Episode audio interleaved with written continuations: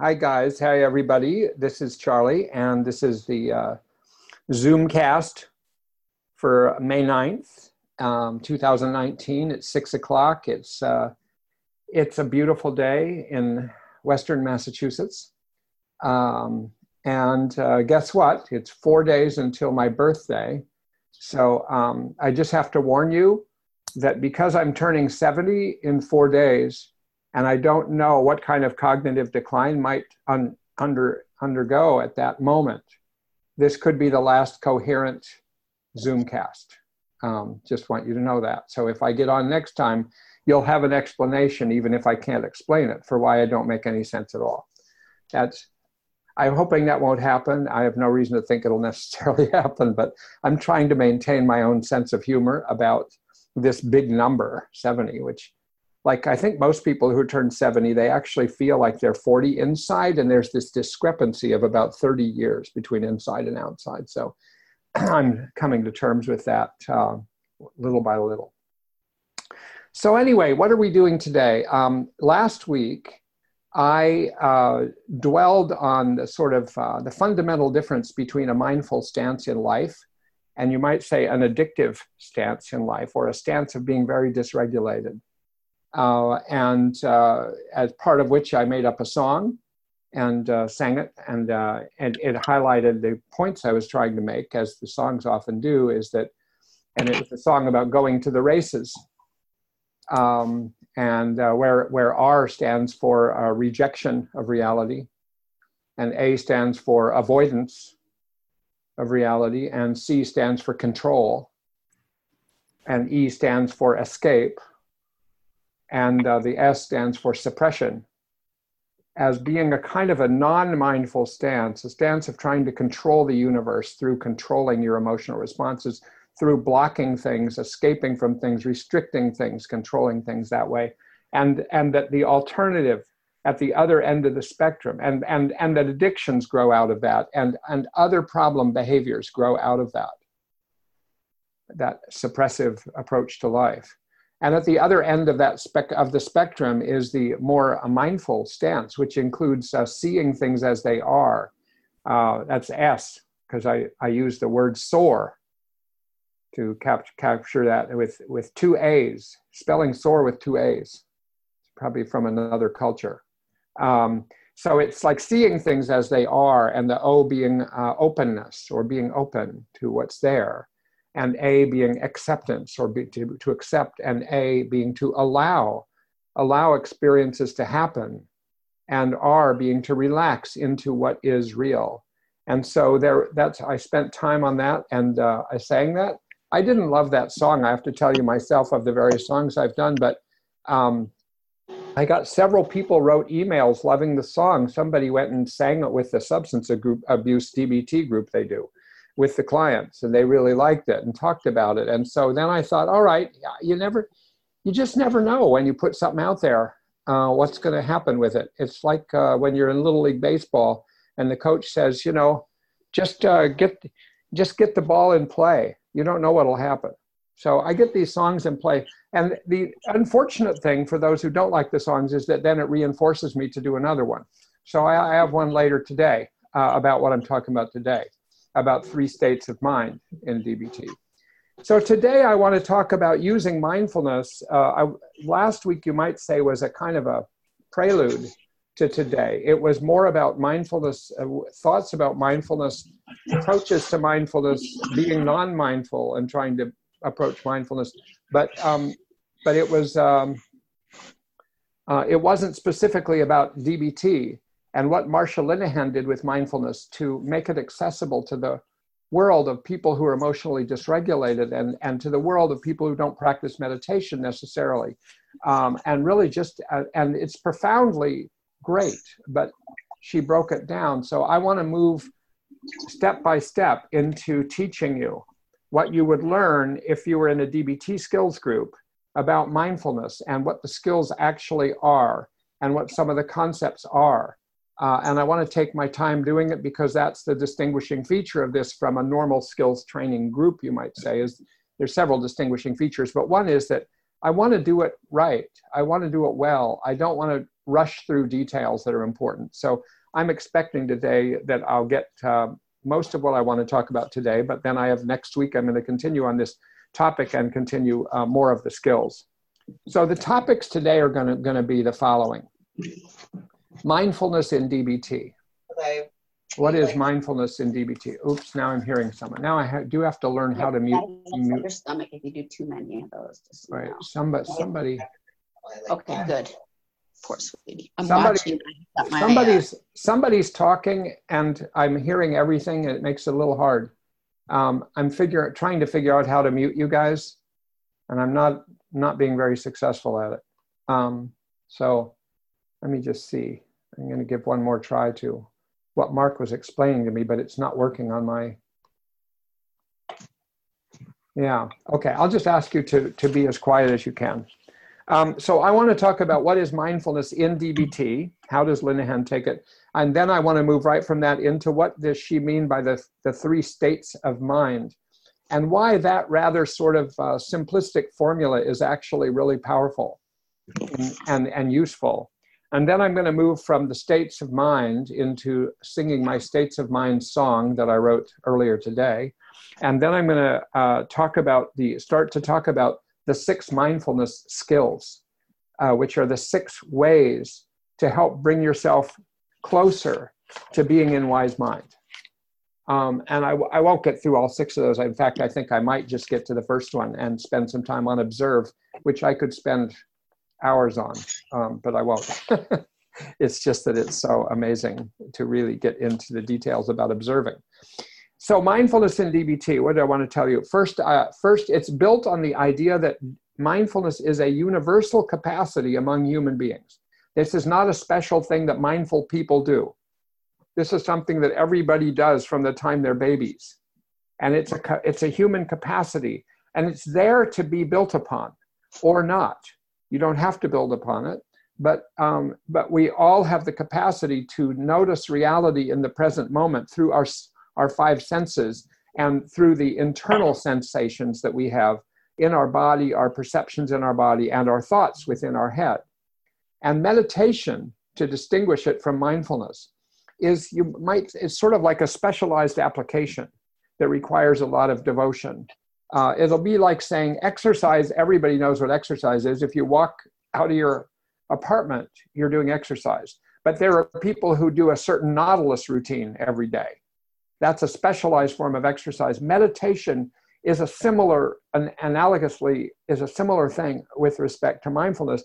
You, it's just a way of really focusing on, on mindfulness and honing it in one direction or another, depending on the kind of meditation that you're doing. Um, not everyone can do meditation. Not everyone wants to do meditation. We all know that. I mean, why can't some people do it? It, you know, some people are too restless to do meditation. Some people are too emotionally dysregulated to do meditation. Some people, if they do meditation, because it's kind of an opening up practice, it brings them in contact with things they don't want to think about. Uh, they might be afraid if they think about their breath that their breath will stop and they have a panic attack they might, if they've had a history of traumas, think about their body and how it's been traumatized. So these are not benign procedures. And so some people do not want to do mindfulness because it actually sort of opens the window to things that one would prefer not to think about. And some it just requires too much stopping, deliberate focus. So whatever it is, Marsha Linehan knew that from working with people, and she decided to take the practice of mindfulness beginning with mindfulness based on a Buddhist kind of practice, in particular a Zen Buddhist practice, though there are other Buddhist practices, and there are contemplative practices in other spiritual traditions like Judaism and Christianity that have some similar focuses. And then there's non religious forms of practicing mindfulness. But she decided to draw from that pool of practice and wisdom and try to come up with some bite sized, user friendly things people can do that are the, you might say, the building blocks of mindfulness. So that she came up with a, a central organizing concept, which is called wise mind.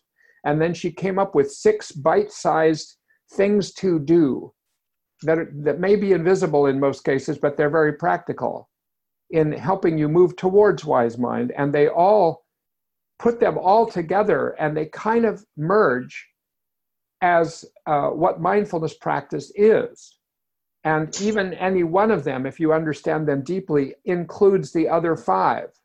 So they're actually very interrelated with each other.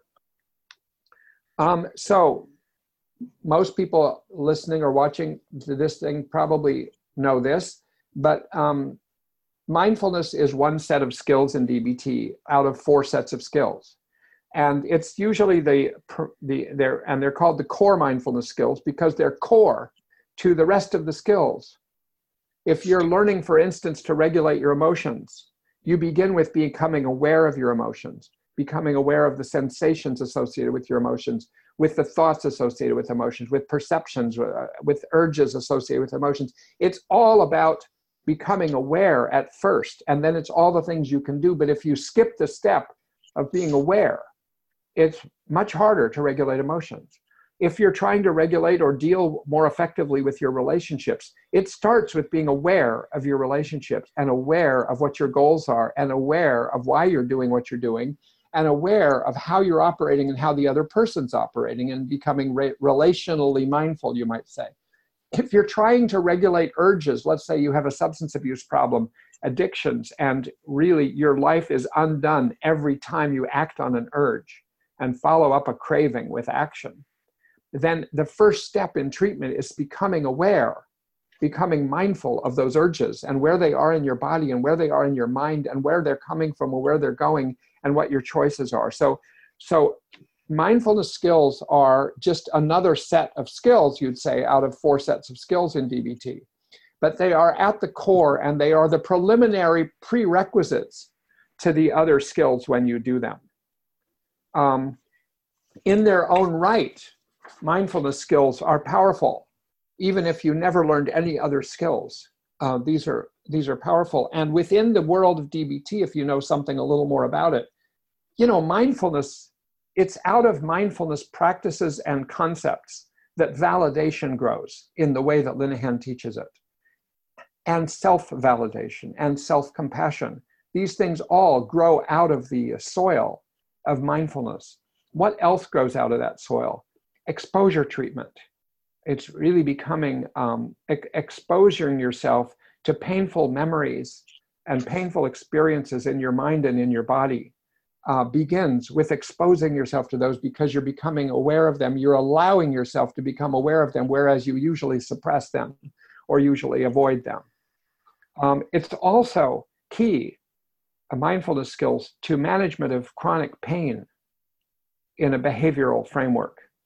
Um, so that there's lots of practice, there's, there's CBT treatments for pain, and they pretty much all start or in with or include uh, being mindfully aware of the nature of your pain at a level of detail that one usually skirts around because one doesn't want to stick with one's pain very much. But really, the treatment is to go directly into the pain rather than skirt around it or to block it. So it's key to that, and it's key to the treatment of anxiety is treated key to the treatment of, uh, like I said, addictive urges, or let's say problems with eating and food, is to become aware and become mindful of, of food, the taste of it, the texture of it, the what it sets off in you, what your appetite is actually consists of.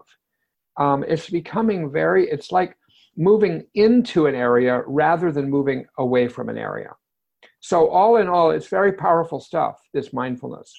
Now, another thing about them in DBT is they are considered acceptance skills because Linehan categorized the four modules of skills as being two acceptance modules and two change modules.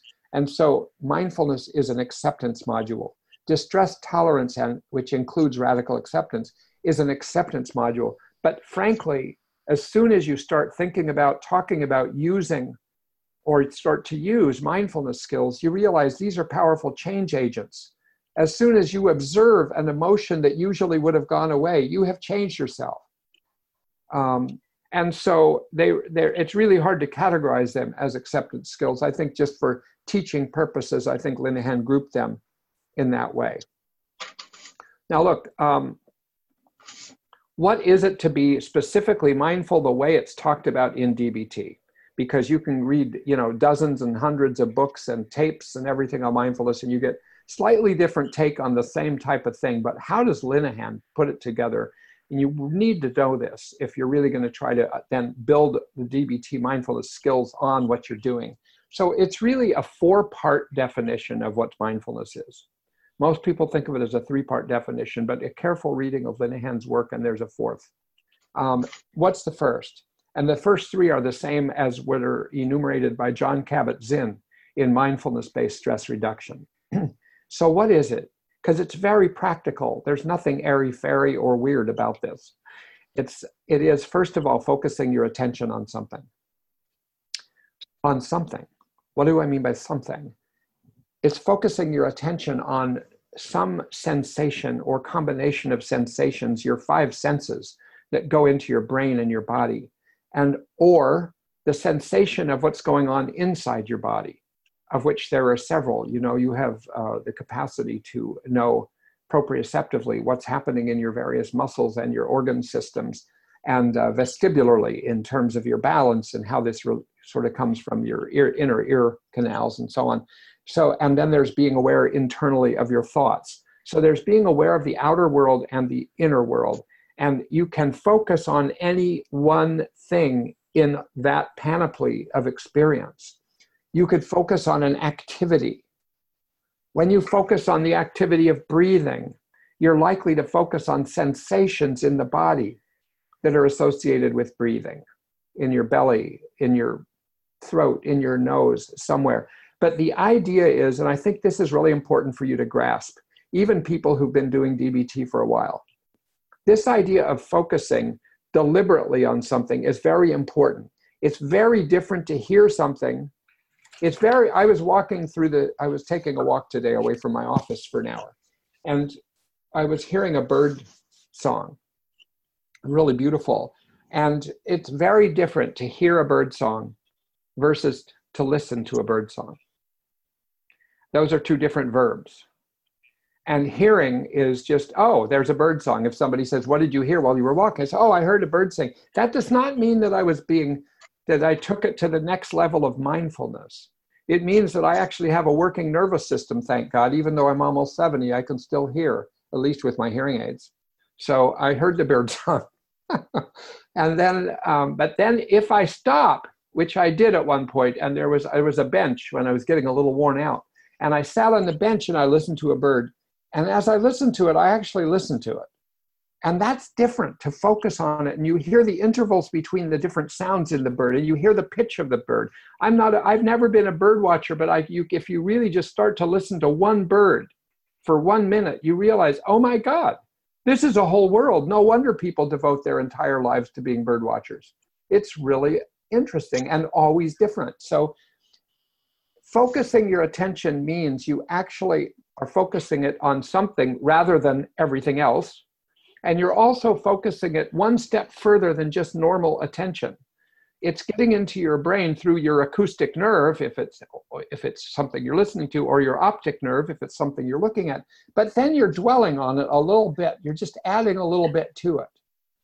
You know, I think I mentioned this in a previous podcast, but it was such a profound learning experience for me to go when I went to my first uh, mindfulness retreat, uh, and it was Thich Nhat Hanh. And I, I thought, oh, good, I'm going to have uh, an intimate experience with Thich Nhat Hanh. Turns out, with 1,100 other people, you know, having an intimate experience with Thich Nhat Hanh. The amazing thing is, it was an intimate experience with Thich Nhat Hanh. I never, I was sort of deflated when I first got there, and I didn't know much about these things then. Um, but you know, when when we were there, and then I saw him go in a door in the in the dining hall. And when he opened the door and then he closed the door on his way out, I learned so much in that one moment. I think I did mention it in a recent podcast, but it's just you can learn this anywhere. If you see somebody who actually is mindful of what they're doing, that doesn't just mean, oh, I know where to put my hand on the door handle. Everybody knows that.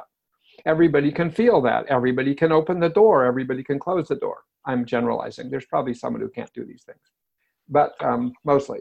And and it's different when you see somebody who actually is only one and only opening and closing the door. That is their focus of attention. That is a different experience. And I think that's where you get the bang for your buck with mindfulness. And the focus part, which is just one of four elements, is that you actually do it. You do it in a deliberate way, and you, Linehan uses that word several times when she's writing in her skills man, her uh, new edition of her skills manual about being mindful. Is it is a deliberate focus of attention. She could have just said a focus of attention. This capacity to deliberate is part of part of what it is, and it opens a new realm of experience to you that amazingly we fly through life without getting. I haven't listened to that many birds in this way. Even when I was a Boy Scout, when I was 11 years old and I got my bird watching merit badge, can't believe I got that. But my friend Roger and I, we went out and we were supposed to identify 50 birds. So we did it in one morning. It's like, really? And then we came and showed, we checked them all off. But I have to tell you, I don't think we watched or listened to one bird. I think we were just getting another merit badge. And I think a lot of us just get merit badges in life. Oh, yeah, I went out and watched the birds. Oh, I went camping. Oh, I went for a walk in the woods. I really enjoy nature. Do you really enjoy nature? Yes, you probably enjoy nature, but did you deliberately focus on a leaf, on a tree, on a pond, on an animal? Because that's a different realm of experience. It's like entering another realm. So, what's the second feature? You focus on something. Second, you focus on something in this present moment and only this present moment. And that sounds, again, like a sort of a byline that's rather simple to take in. But you know, it's not so simple to do. I was actually just trying to help somebody the other day who suffers from reminiscences of trauma that are really terrible. And, and, and so I was trying to help her be able to just do some mindfulness in the present moment of something that would that she could devote her attention to to get a little relief from what she was suffering from and the problem was that anything we could think of if she brought her attention to something and there was something i won't go into what it was there was a particular thing that said okay why don't you attend to that and the second she did reminiscences came about painful things that happened in relation to something like that it's sort of like immediately she left the present moment. And so, what this means about being in the present moment, and it sometimes requires effort, it requires creating a firewall around your focus and a firewall around the present moment so that when you feel yourself being dragged back into the past or the past is invading you because it's associated with something in the present moment, which of course it is, or you're being dragged into the future because the present moment is getting you to aware or somehow you're becoming aware of something you're worried about so you are no longer in the present moment and it's just it's just really valuable if you can focus on one thing deliberately and keep yourself in the present moment. That doesn't mean you never have these intrusions from the past or the future.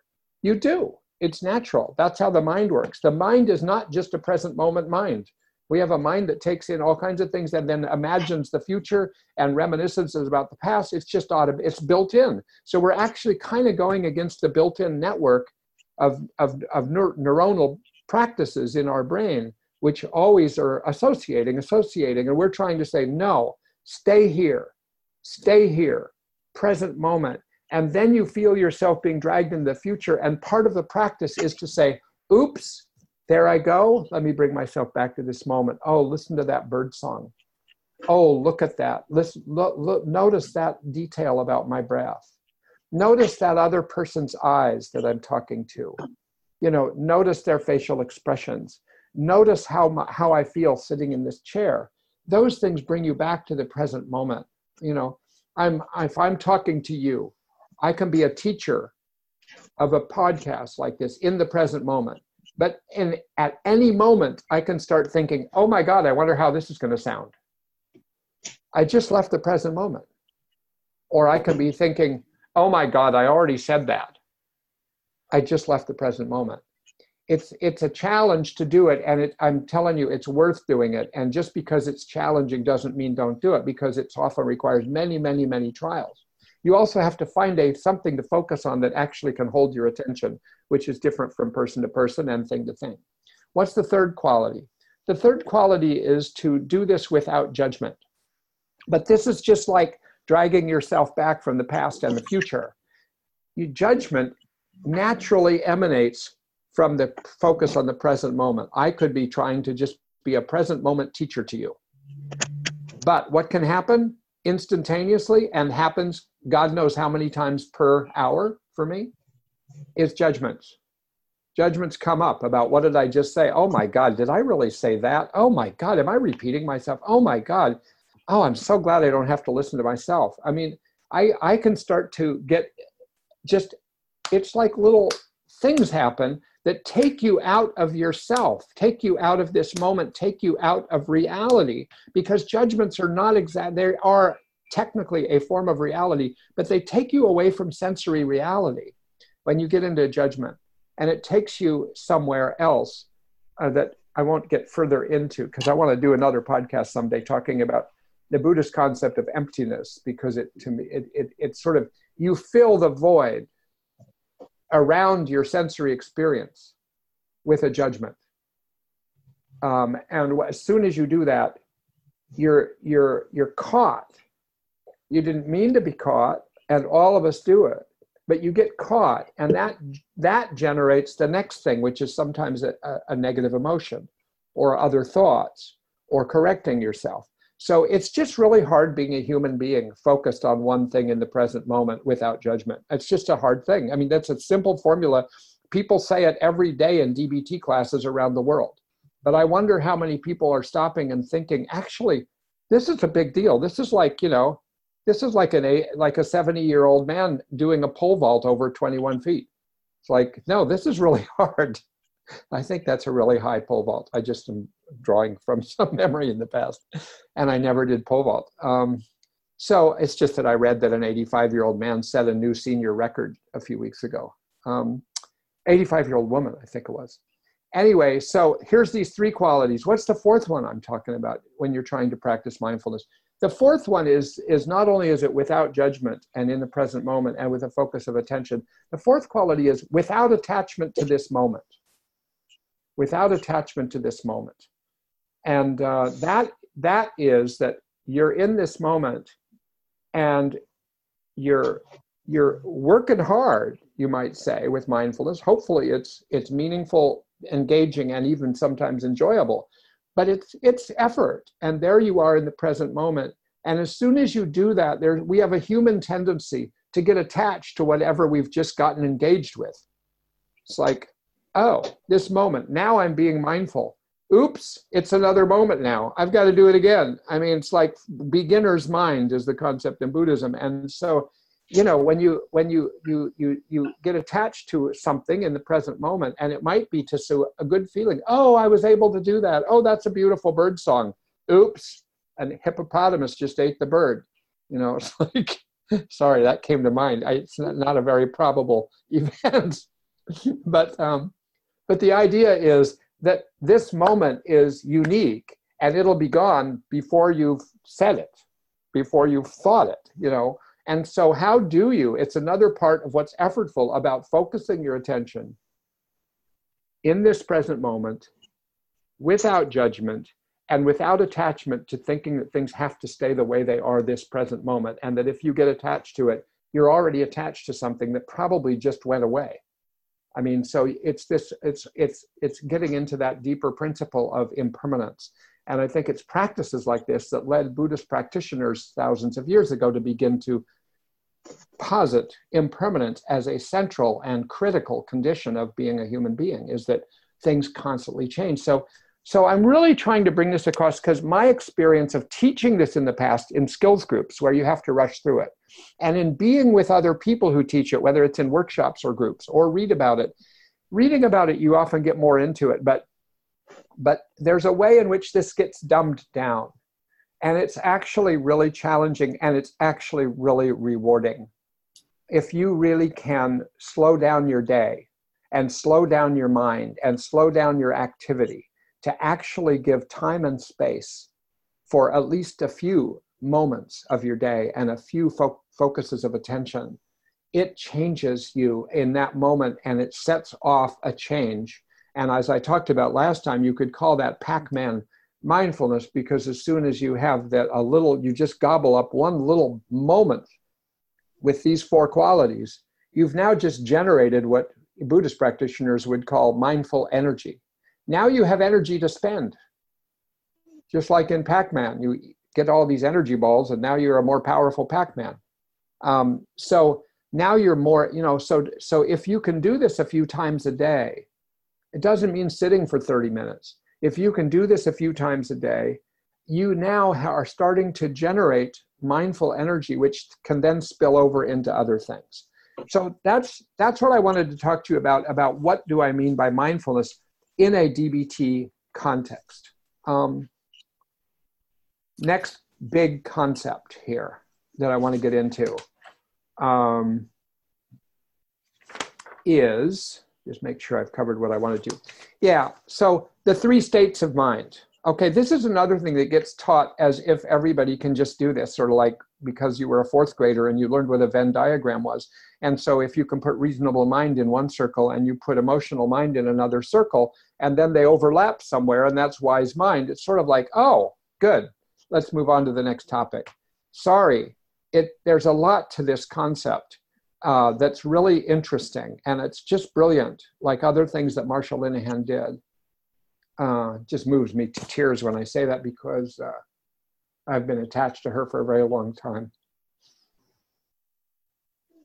And she's retiring and has, has had some difficulties. And so, uh, but oh my God, having worked with her very closely for many years and written things with her and given workshops with her and learned from her over and over again, she just comes up with these things. You know, when people are geniuses, the things that they throw away are the things the rest of us spend the rest of our lives on. It's like, it's sort of like the things that fall like crumbs off their table are like, oh my God. I mean, she developed something. Some of you, if you've done DBT, may have seen a metaphor, the house of treatment in DBT. That's something she spilled one day in my setting in 1990 and we thought it was so cool and she just thought it was a nothing. And now it's circled around the world. I mean people are doing this. I mean so this is one of those things the three states of mind. Everybody who does dbt knows what the three states of mind are but let's talk a little more about them than usual because i think they're really useful. So um, she mapped out these three states of mind but why did she do that? What's the point of knowing three states of mind? I think the, the ultimate point is the value when you're a suffering individual or you're just someone who wants to enjoy life more, either one, the value of being able to be in what she ends up calling wise mind as the third state. The goal of this is wise mind. Just make no mistake about it. They're, they're all important. But also make no mistake about it, these are not correlated with any specific neurological structures, neurological pathways, or neurological networks. There are overlaps between some things that happen in the brain and reasonable mind, or emotional mind, or wise mind. And so it isn't like they're unrelated, and who knows what that'll turn out to look like with more and more research. But basically, these are ways to um, get yourself to wise mind they're like a journey. You go through reasonable mind, you go into emotional mind, you go back to reasonable mind, and you start thinking, you know, what's wise mind? And we'll get into that in a minute, but let's take each, each of these. Um, so, what's reasonable? Reasonable mind is a state of mind. It's a state of mind in which the predominating characteristics are that we're logical, we're rational, we're intellectual, we focus on empirical facts of reality, um, it's kind of cool and dry compared to an emotional mind, you might say.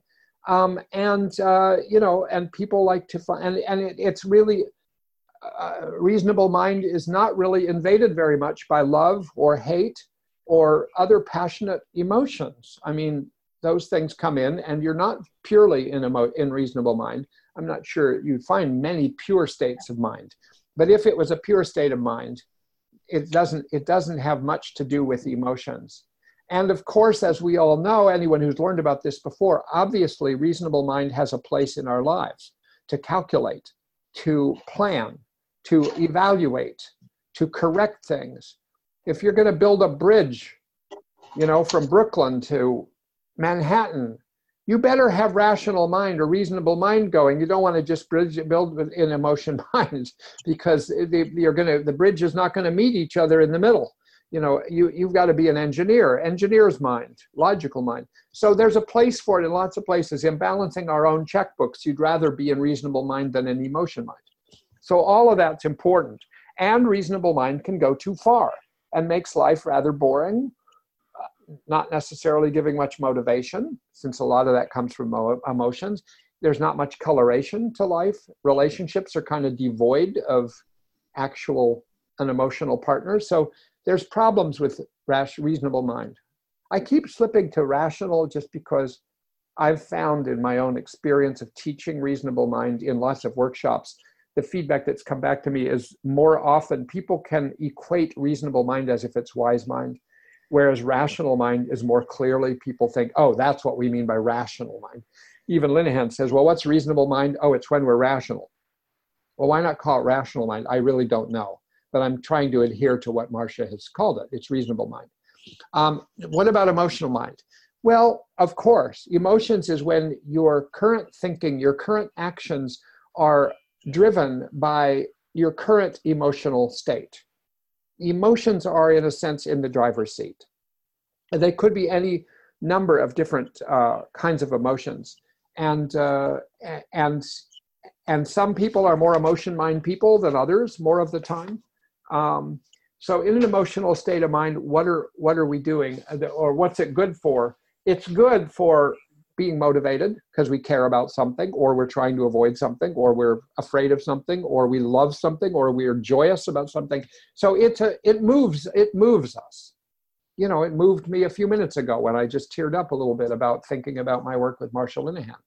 Um, and uh, and what's the problem with emotion mind? Well emotion mind can get too unadulterated too pure too painful where actually you're just feel like you're just at the mercy of a bunch of gods on Mount Olympus, and they're all emotions. There's the god of anger, and there's the god of this and the god of that, and you're just blown around with emotions all the time, and and it's painful and it's hard to get out of it, and it also helps it makes it harder to think straight. So there's a real problem with uh, emotion mind, and of course, some things in life make it worse.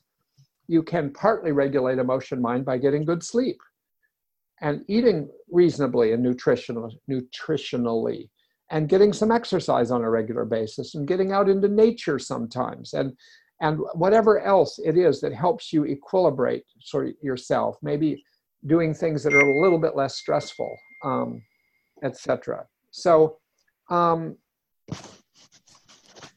when it comes to reasonable mind and emotion mind where do we want to be about these things? We want to have access to both because they provide us different kinds of information.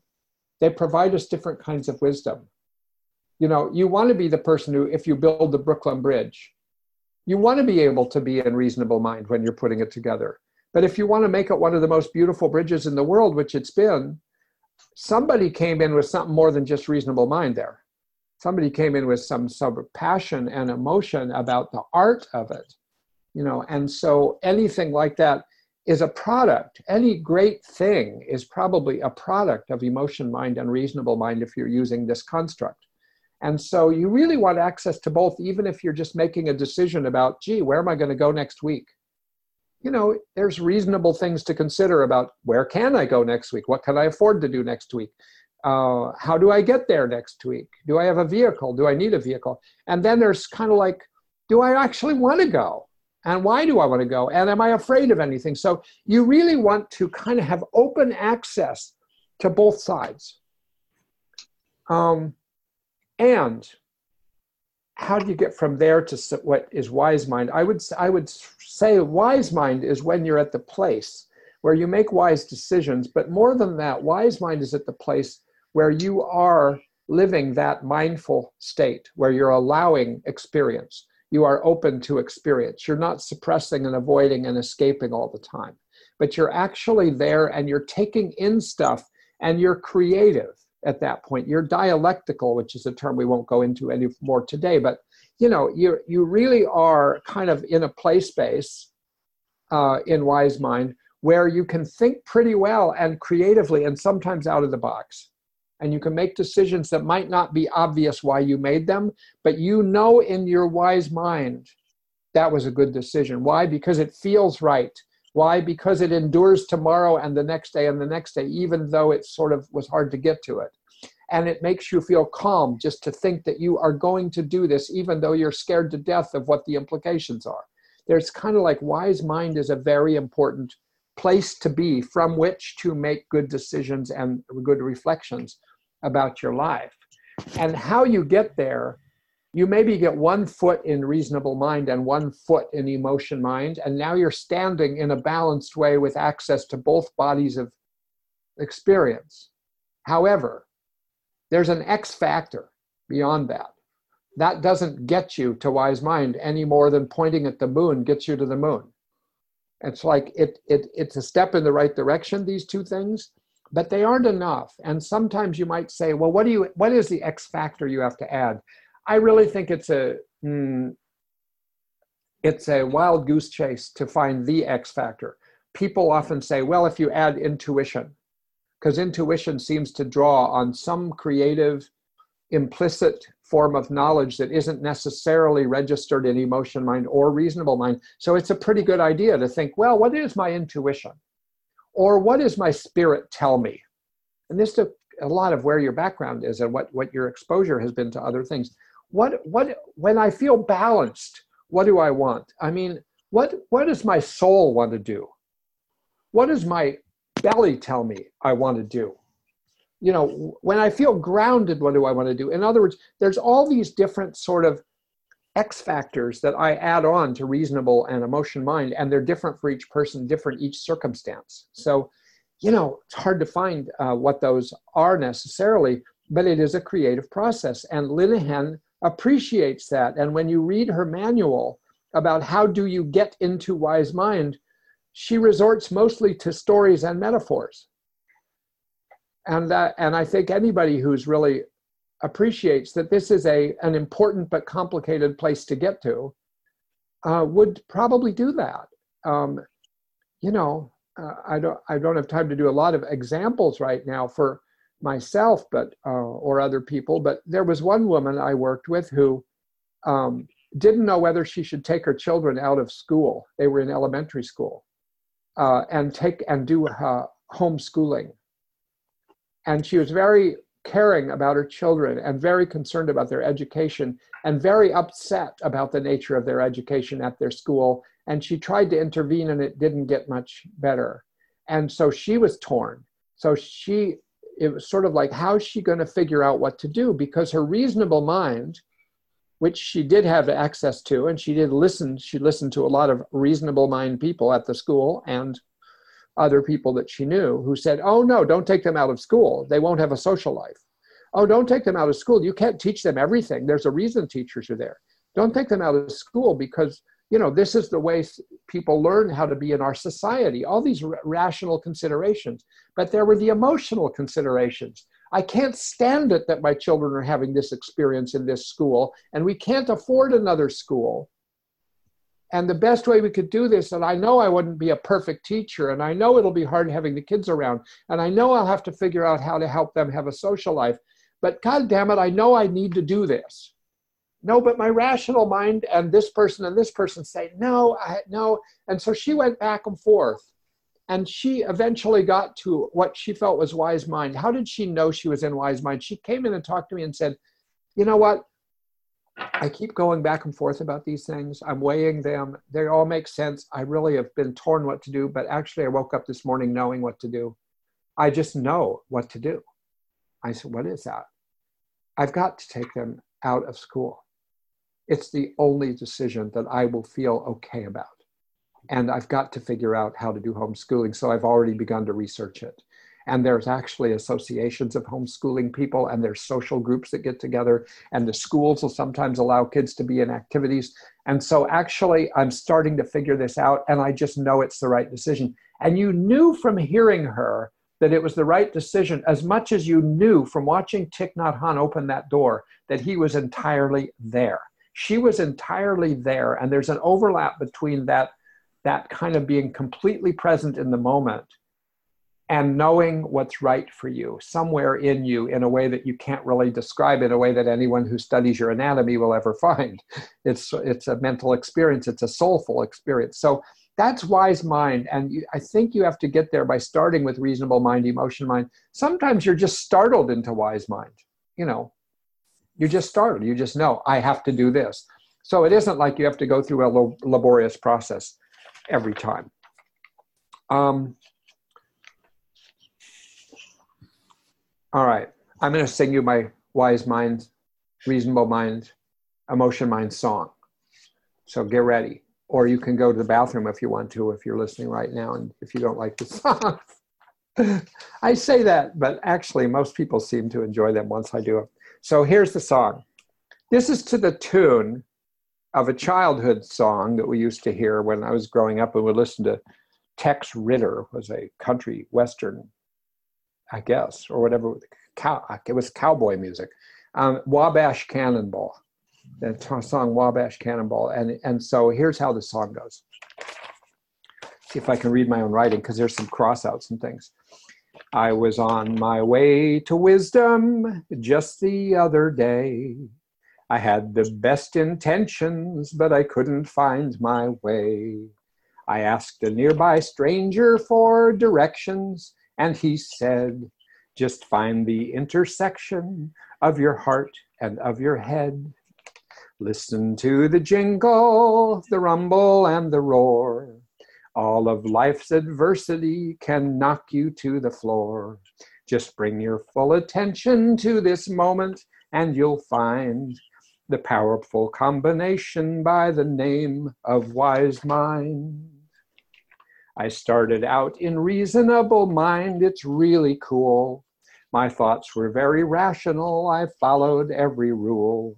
I dropped way down into my heart where my emotions reign. Wisdom would need equal parts heart feeling and cool brain. So add a cup of logic, a cup of feelings too. Add some intuition and you have a wisdom stew. When life throws you a curveball, I hope that you can find the recipe for cooking up a big batch of wise mind. Listen to the jingle, the rumble, and the roar. All of life's adversity can knock you to the floor. Just bring your full attention to this moment, and you'll find the powerful combination by the name of wise mind. There you go. You know, when when you sing something to a podcast and and and and everybody's muted and there's no applause. It's sort of like you think, did I actually sing a song or is it like a tree falling in the forest and nobody heard it? So, um, oh, somebody just put, oh, somebody says hooray. Thank you. Thank you, Nicole. somebody sent a chat. Okay. Um, gosh. Oh my God. It's all right. It's already, I was going to start talking about observe, describe as. So let me just say one more thing about um, the states of mind. Because really, none of these things ever get full enough justice. I mean, it's when you practice these that you start to see, discriminate among the different things. I really, by now, I, I use reasonable, emotional, and wise mind more deliberately than I ever did before. When I have difficult things to decide, and sometimes it's about my kids, sometimes it's about other aspects of my life, friends. I mean, like, you know, I decided to have a party on Saturday night for myself because of my birthday. And um, we're not party giving types. We have rarely have more than two dogs and two people in the house. And so the idea of a birthday party was a little bit of a freak out. And I thought, yeah, but I thought, but when will I turn 70 again? Well, probably not for another 70 years. And that, even that math, there's something wrong with that. So you know, I'm not going to turn 70 again. So I just thought, okay, I'll have a party. And I just decided I'm going all the way. I exposed myself to having a party and get into Wise Mind. And I had to figure out who do I invite? And sort of like, what's the circle? Is it this big or is it this big? It's every, every damn thing about this party has required Wise Mind. I mean, I want in my emotion mind, I want to get barbecue food. So there's a barbecue place that I decided to order food from. And then I thought, do I really want barbecue food? Because actually, I really like Indian food best. And then, but what about other people? And then I thought, fuck other people. This is parties for me. And then I thought, no, it's not just for me, it's for everybody. So, oh my God, it's so hard to make these decisions. And should this person come? Because she knows four other people who are coming and she's going to find out that she's not invited. And then, then that, that'll be terrible. So it just started to grow a little bit. And then what do you do at the party with a bunch of people who are either my kids' age, which is a lot younger, or old people like me? Like, what do you do? Do you play limbo? No. Bad idea. Emotion mind, I think it'd be fun to say to everybody, we're playing limbo. I mean, and then people not be able to actually do it at all. Um, or do we play pin the tail on the donkey? And you then you realize, no, everybody my age is kind of like going around as if that's how you live life anyway. Like you're looking to pin the tail on the donkey and you never know if you're in the right place and stuff. All these things, you know, and so I get into humorous mind, uh, which partly segues between reasonable, emotional, and intuitive mind. So, anyway, I've been using Wise Mind. I didn't give you very good examples of what I came up with, but each one is a process, and Wise Mind is a process. It isn't like, oh, now I've found the Wise Mind outcome. There's no way to judge the Wise Mind outcome, including for the woman that's that's raising her children at homeschooling, because you don't know what the other outcomes would be. You know, you make wise mind decisions and you go with them and you just decide this is right for now and it might change tomorrow. So I'm going to now, um, and next week I'm going to start right into uh, talking about how these six skills um, manifest what I've been talking about uh, observe, describe, participate, and so on.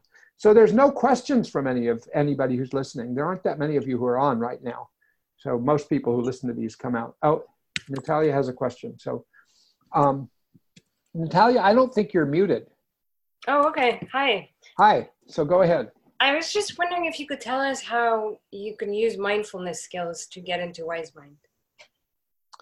Oh, you yeah. mentioned that you go into wise mind from emotion mind and reasonable mind. Yes, well, I think you, that's uh, in terms of mapping territories. That's like you know you can get into the state of uh, Washington by going through Idaho and Oregon but, it doesn't tell you actually how you get from one of those places to the other. So, um, and, and maybe Montana too, I'm not sure. But it seems to me that um, there's a lot of ways. Let's just start with observe.